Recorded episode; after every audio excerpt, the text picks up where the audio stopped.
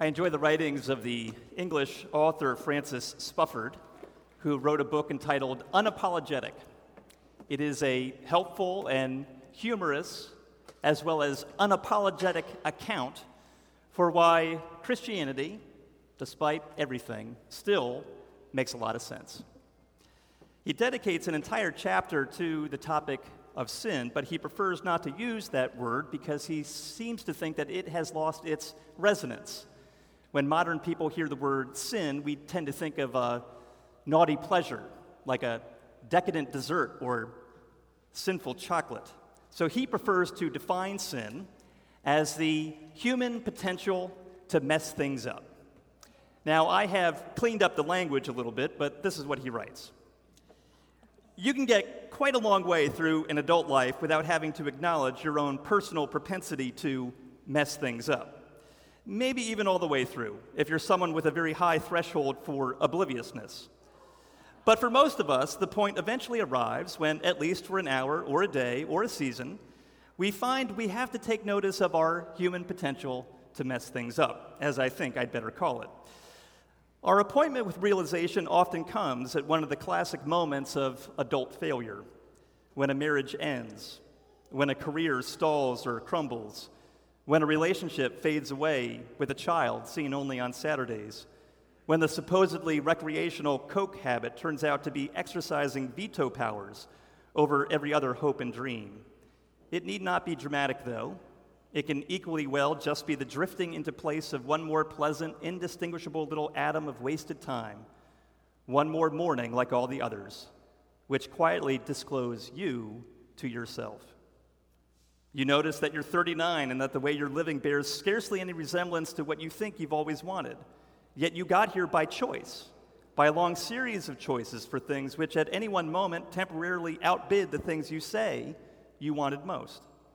You glimpse an unflattering vision of yourself as a being whose wants make no sense, don't harmonize, whose desires deep down are discordantly arranged. You're equipped, you realize for farce, or even for tragedy, more than you are for happy endings. The human potential to mess things up dawns on you. You have indeed messed things up. Of course, you have.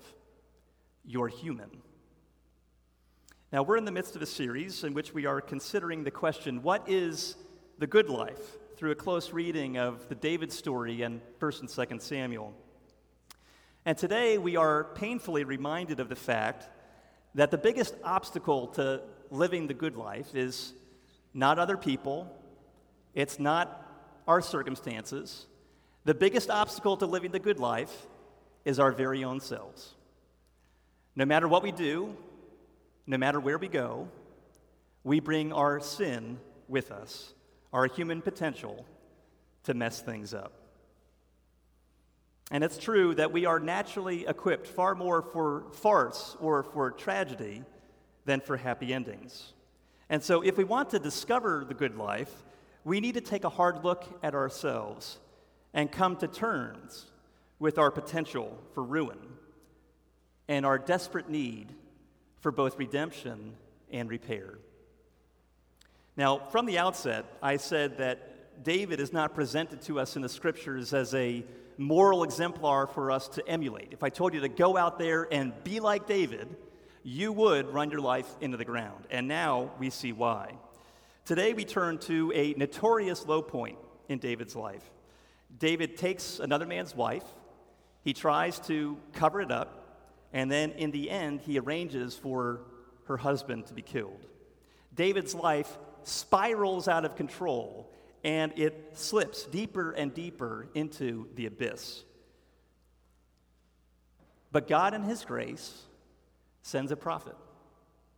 He sends a pastor to confront David in his sin, not to condemn him, but to redeem him.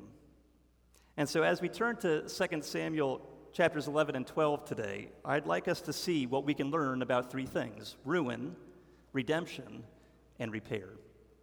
So, if you'd like, let me invite you to open up a Bible to 2 Samuel 11 and 12, which begins on page 262. I'll be referring to 2 Samuel 11, but I will only be reading from 2 Samuel chapter 12. You can also find this printed in your order of worship. I'll be reading 2 Samuel 12, verses 1 through 13. And the Lord said, And the Lord sent Nathan to David, and came to him and said to him, There were two men in a certain city, the one rich and the other poor.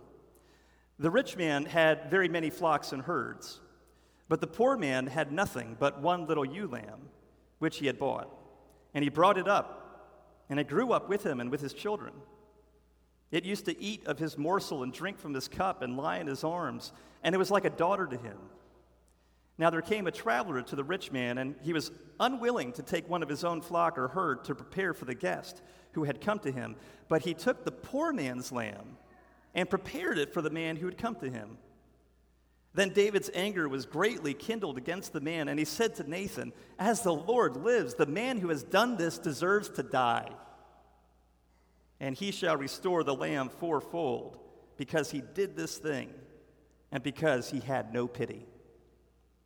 Nathan said to David, You are the man. Thus says the Lord, the God of Israel I anointed you king over Israel, and I delivered you out of the hand of Saul. And I gave you your master's house and your master's wives into your arms, and gave you the house of Israel and of Judah.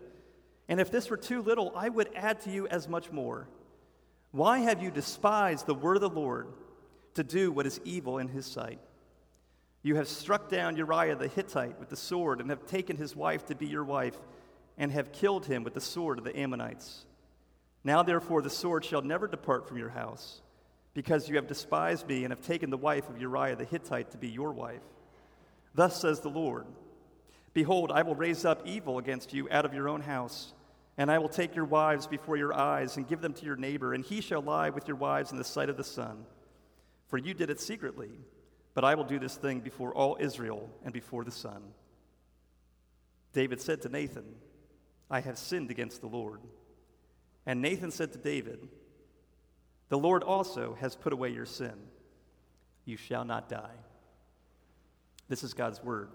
It's trustworthy and it's true, and it's given to us in love. Well, first, let's consider ruin. There are two names that are forever linked to David one is Goliath, and the other is Bathsheba. Goliath is associated with David's greatest victory, Bathsheba associated with his greatest sin. And as with Goliath, even people who have never read the Bible before know something about David and Bathsheba. This episode represents David's Me Too moment. And the narrator describes it all with sharp disapproval. Despite David's great track record of relying upon God in all things, at this stage in his life, David grows self satisfied and complacent, which opens him up to all kinds of spiritual dangers. And here we see David sinking into three ever more destructive patterns of thought and behavior first, adultery, then, deception, and then, thirdly, murder. Most commentators will point out the repeated use of the word send in 2 Samuel chapter 11. And you can see it if you have that chapter open before you. First of all, rather than leading the army himself, David sends his commander, Joab, to war while he remains at home. And then one day, after getting up after his afternoon nap, David takes a walk on the roof of his palace. And from there, he spies a beautiful young woman while she's bathing and he sends messengers to inquire about her. And even when he learns that Bathsheba is a generation younger than he and married to Uriah the Hittite, one of his most loyal men, he does not suppress his desire. Instead, he sends messengers and takes Bathsheba for himself. And then he discards her and sends her back home. But some time passes, and now Bathsheba sends word to David that she is pregnant.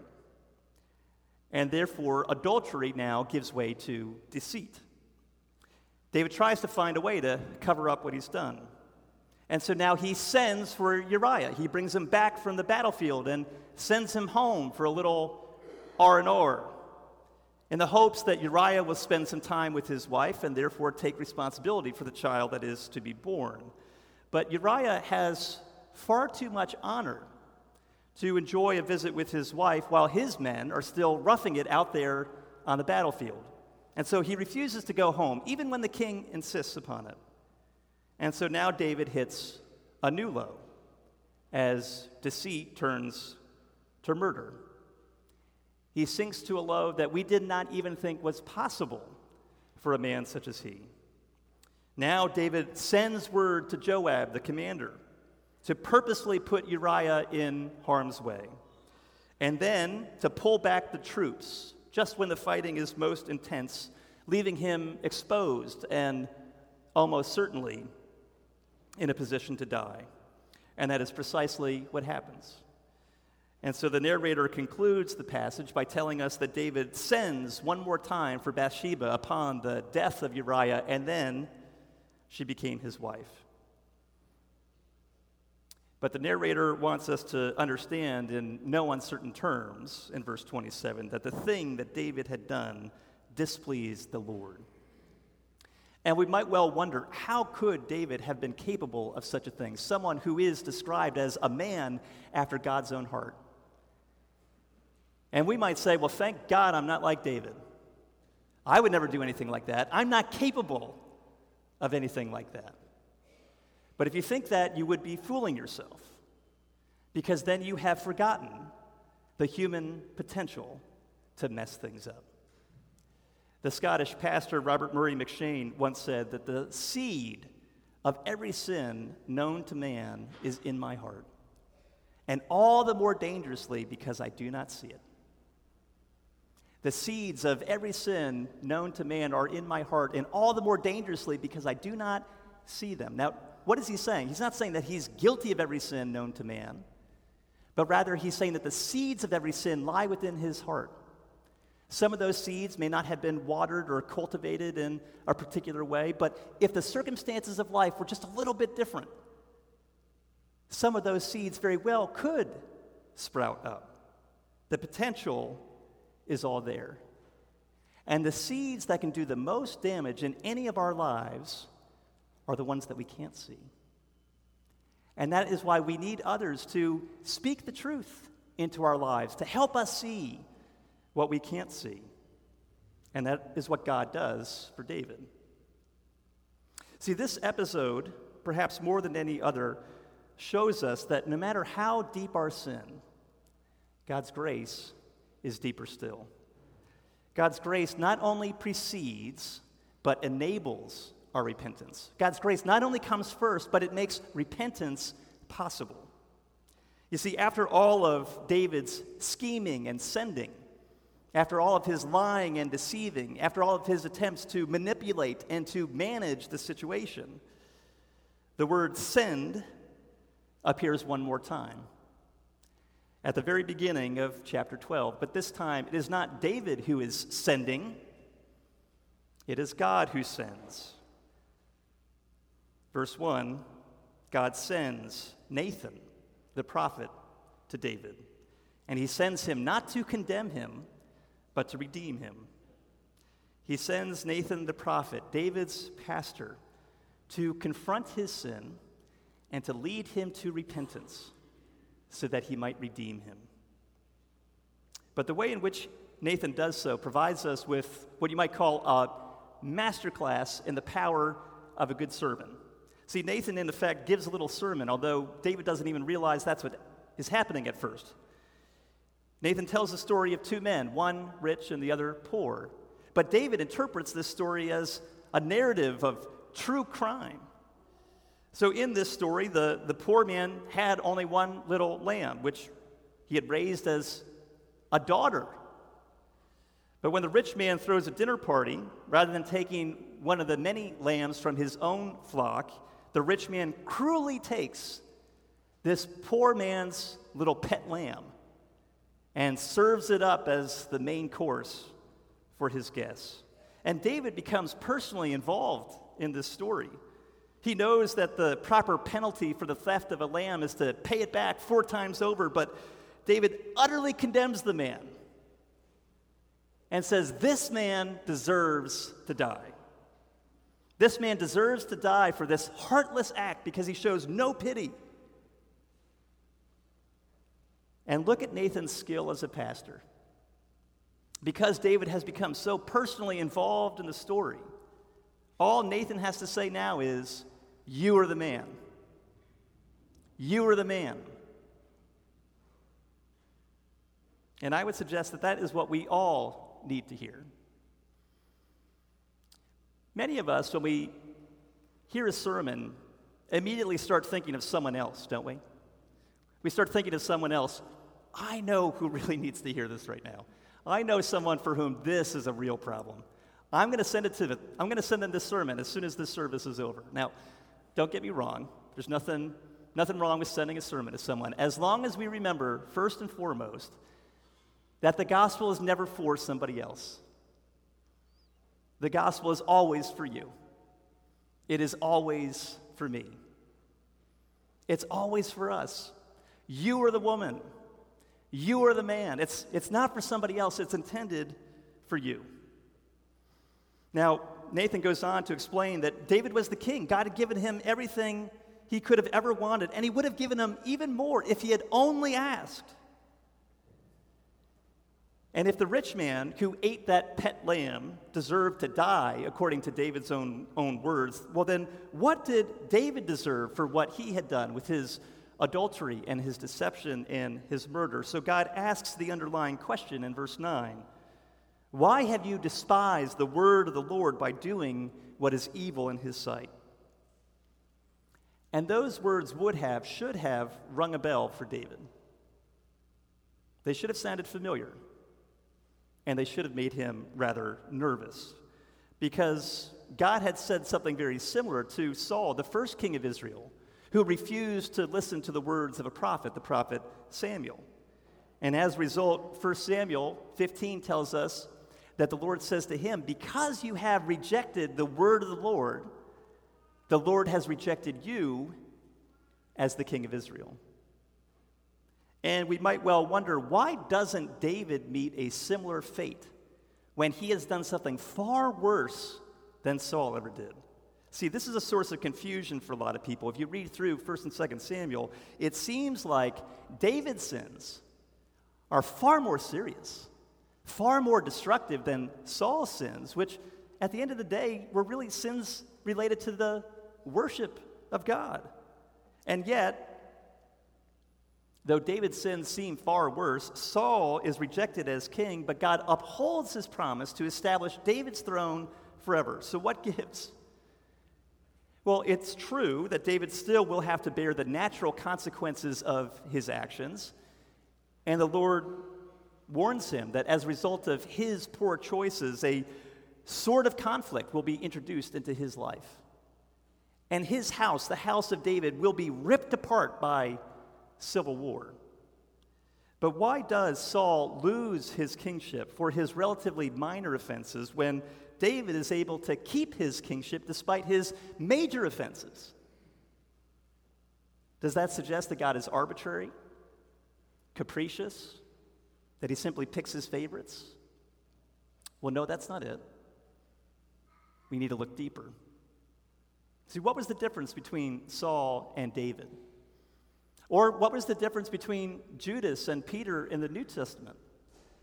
Judas betrays Jesus for 30 pieces of silver. Peter denies ever knowing Jesus, not once, not twice, but three times. But in the end, Judas kills himself, and Peter is restored. So, what's the difference? What's the difference between Peter and Judas, or the difference between Saul and David? And how do you know which one you are? Well, the difference does not lie in sin, the difference lies in repentance. Everybody sins, not everyone repents. Given the human potential to mess things up, repentance is the key to the good life. And repentance is the only way to repair. But what does it mean to repent? We often associate the word repentance with a feeling word. We think it's a feeling word. We're supposed to feel really, really bad about the things that we've done. But repentance is not primarily a feeling word, it's a thinking word.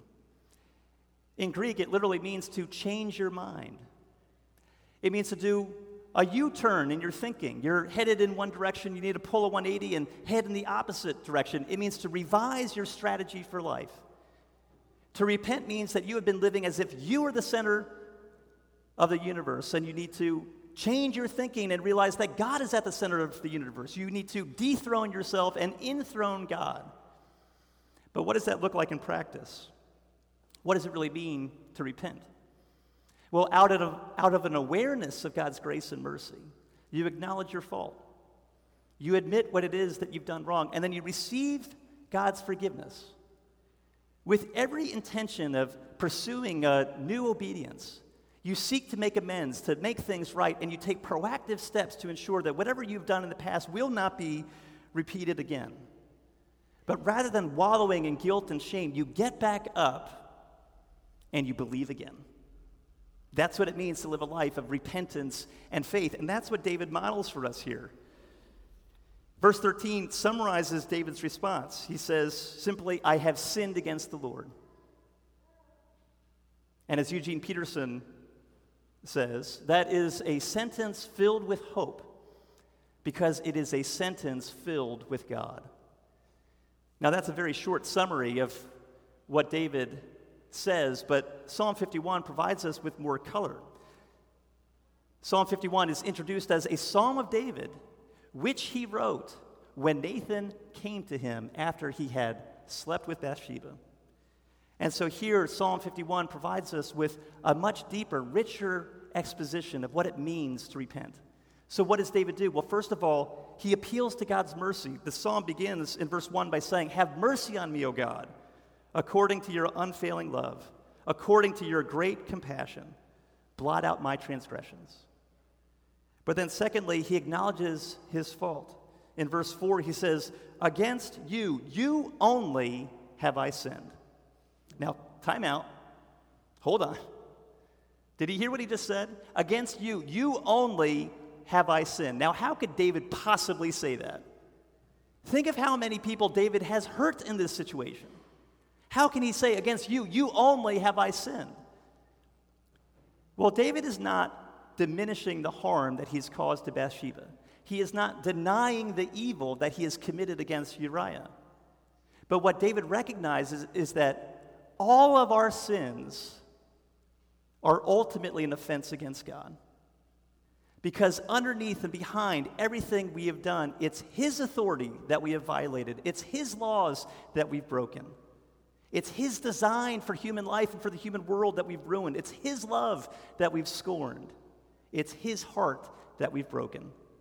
And therefore, ultimately, it is against the Lord, the Lord, whom we have sinned. So he appeals to God's mercy, he acknowledges his fault, but then he asks for renewal and repair. Beginning in verse 10, he famously says, Create in me a clean heart, O God, and renew a right spirit within me. Take not your Holy Spirit from me. Cast me not away from your presence.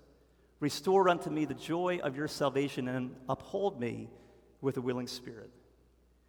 And then in the end, Nathan tells us in verse 13 of our passage today the Lord has put away your sin. You shall not die.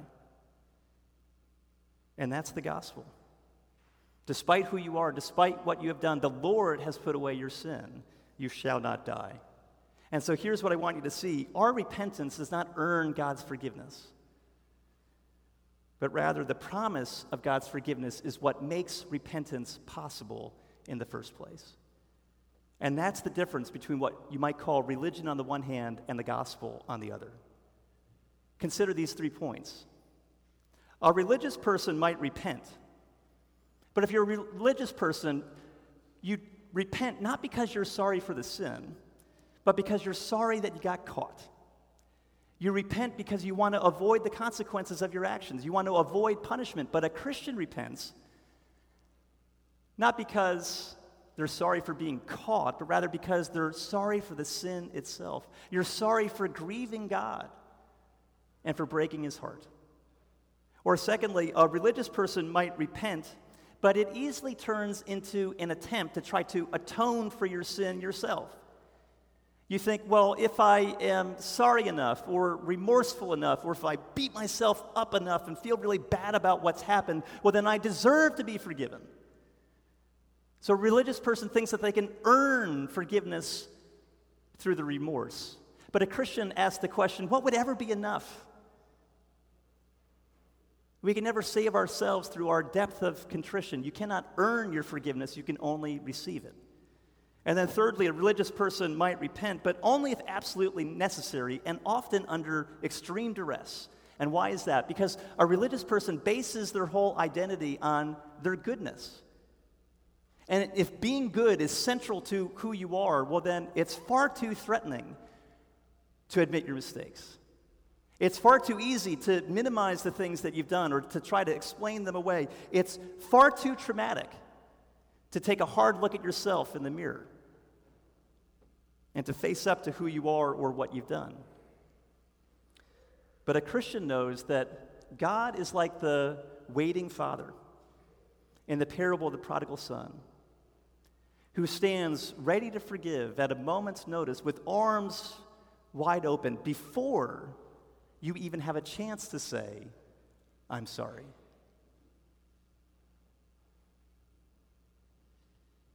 You see, grace makes it safe for us to look in the mirror. We know that because God stands ready to forgive us, there's nothing to fear. We can admit our weaknesses, our shortcomings, our failures, our moral lapses, knowing that there is not now, nor will there ever be, any condemnation for those who are in Christ Jesus. There's no punishment, there's no condemnation because Jesus already bore it. Jesus already paid it all. So you see, His grace comes first. His grace not only precedes, but enables our repentance. And that's why Martin Luther famously said, All of life is repentance.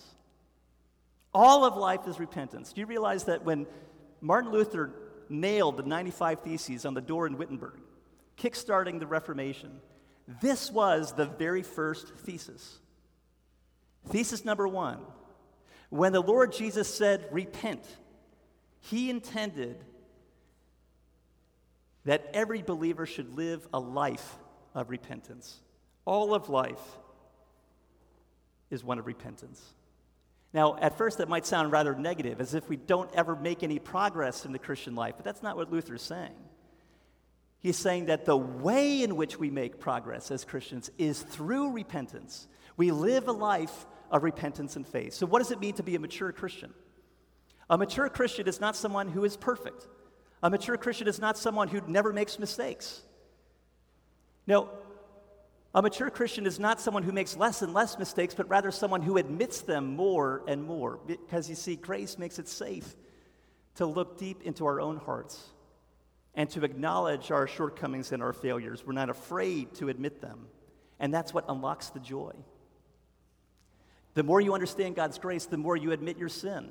And the more you put down your defenses and get rid of your self denials, the more His grace becomes electrifying. Do you realize that? If you take an honest look at yourselves, you might be shocked and surprised by the things that you see lurking within the recesses of your own heart. But God is never shocked, He's never surprised. And so, with every sin you confess, with every attempt to turn away from all known sin and towards God in faith, you experience how much deeper His grace runs than you had ever thought before. So, His grace not only precedes, but it enables our repentance. Well, God sent Nathan to David, but what about us? We don't have a Nathan to confront us and to convict us of our sin and to lead us to repentance, but we do have something better. After all of our scheming, after all of our lying and deceiving, all of our attempts to manipulate and to manage, God shows us that He is the one who is ultimately in control. And in his providential love and care for us, he sends. He doesn't send Nathan, he sends Jesus. Jesus is repeatedly referred to in the Gospel of John as the sent one, the one sent by the Father. But with this important difference Nathan exposes David by saying, You are the man. And David stands condemned by his own words. He himself said, This man deserves to die. You are the man. Do you realize that something very similar was said to Jesus when he stood falsely condemned before Pontius Pilate? Pontius Pilate knew that Jesus was innocent. And even though he knew that he hadn't done anything deserving death, Pontius Pilate takes water and he washes his hands in front of the crowd, falsely claiming, I am innocent of this man's blood. And then he mocks Jesus by dressing him up as a false king in a crown of thorns and a purple robe. And then he presents him to the crowd, handing him over to be crucified. And do you know what he says? Behold the man. Behold the man. So consider this contrast. Through the gospel, God confronts us with our sin. He says, You are the woman, you are the man. The gospel isn't about somebody else, it's about you. And yet, at the very same time, just as he tells you that you are guilty and you have no one else to blame, just as you hear those words convicting you, you are the man, at the very same time, you hear these words reassuring your heart Behold the man. Behold the man, Jesus, who willingly steps forward to bear your guilt and to bear your shame, to die in your place and on the cross. See, the opposite of love is not hate. The opposite of love is indifference. If God didn't care, he would do nothing. But you see, God, out of his love for you, makes the first move. He comes to you, He comes to me in order to confront us, to convict us of our sin, not to condemn us, but to redeem us. John 3 17, for God did not send His Son to condemn the world, but in order that the world might be saved through Him. His grace comes first.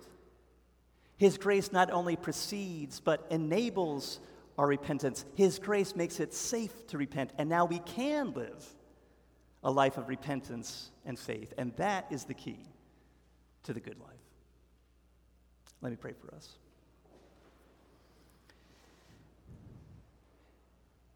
Father, we admit to you today our human potential to mess things up.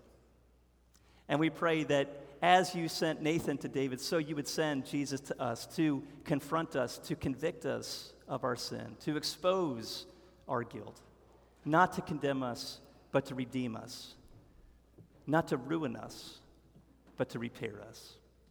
So help us, Father, to acknowledge our fault, to admit our wrong, because we are so aware of your grace and mercy. Help us to turn from all known sin to you in faith so that we might get up and believe again and live as your people. We ask all this in Jesus' name.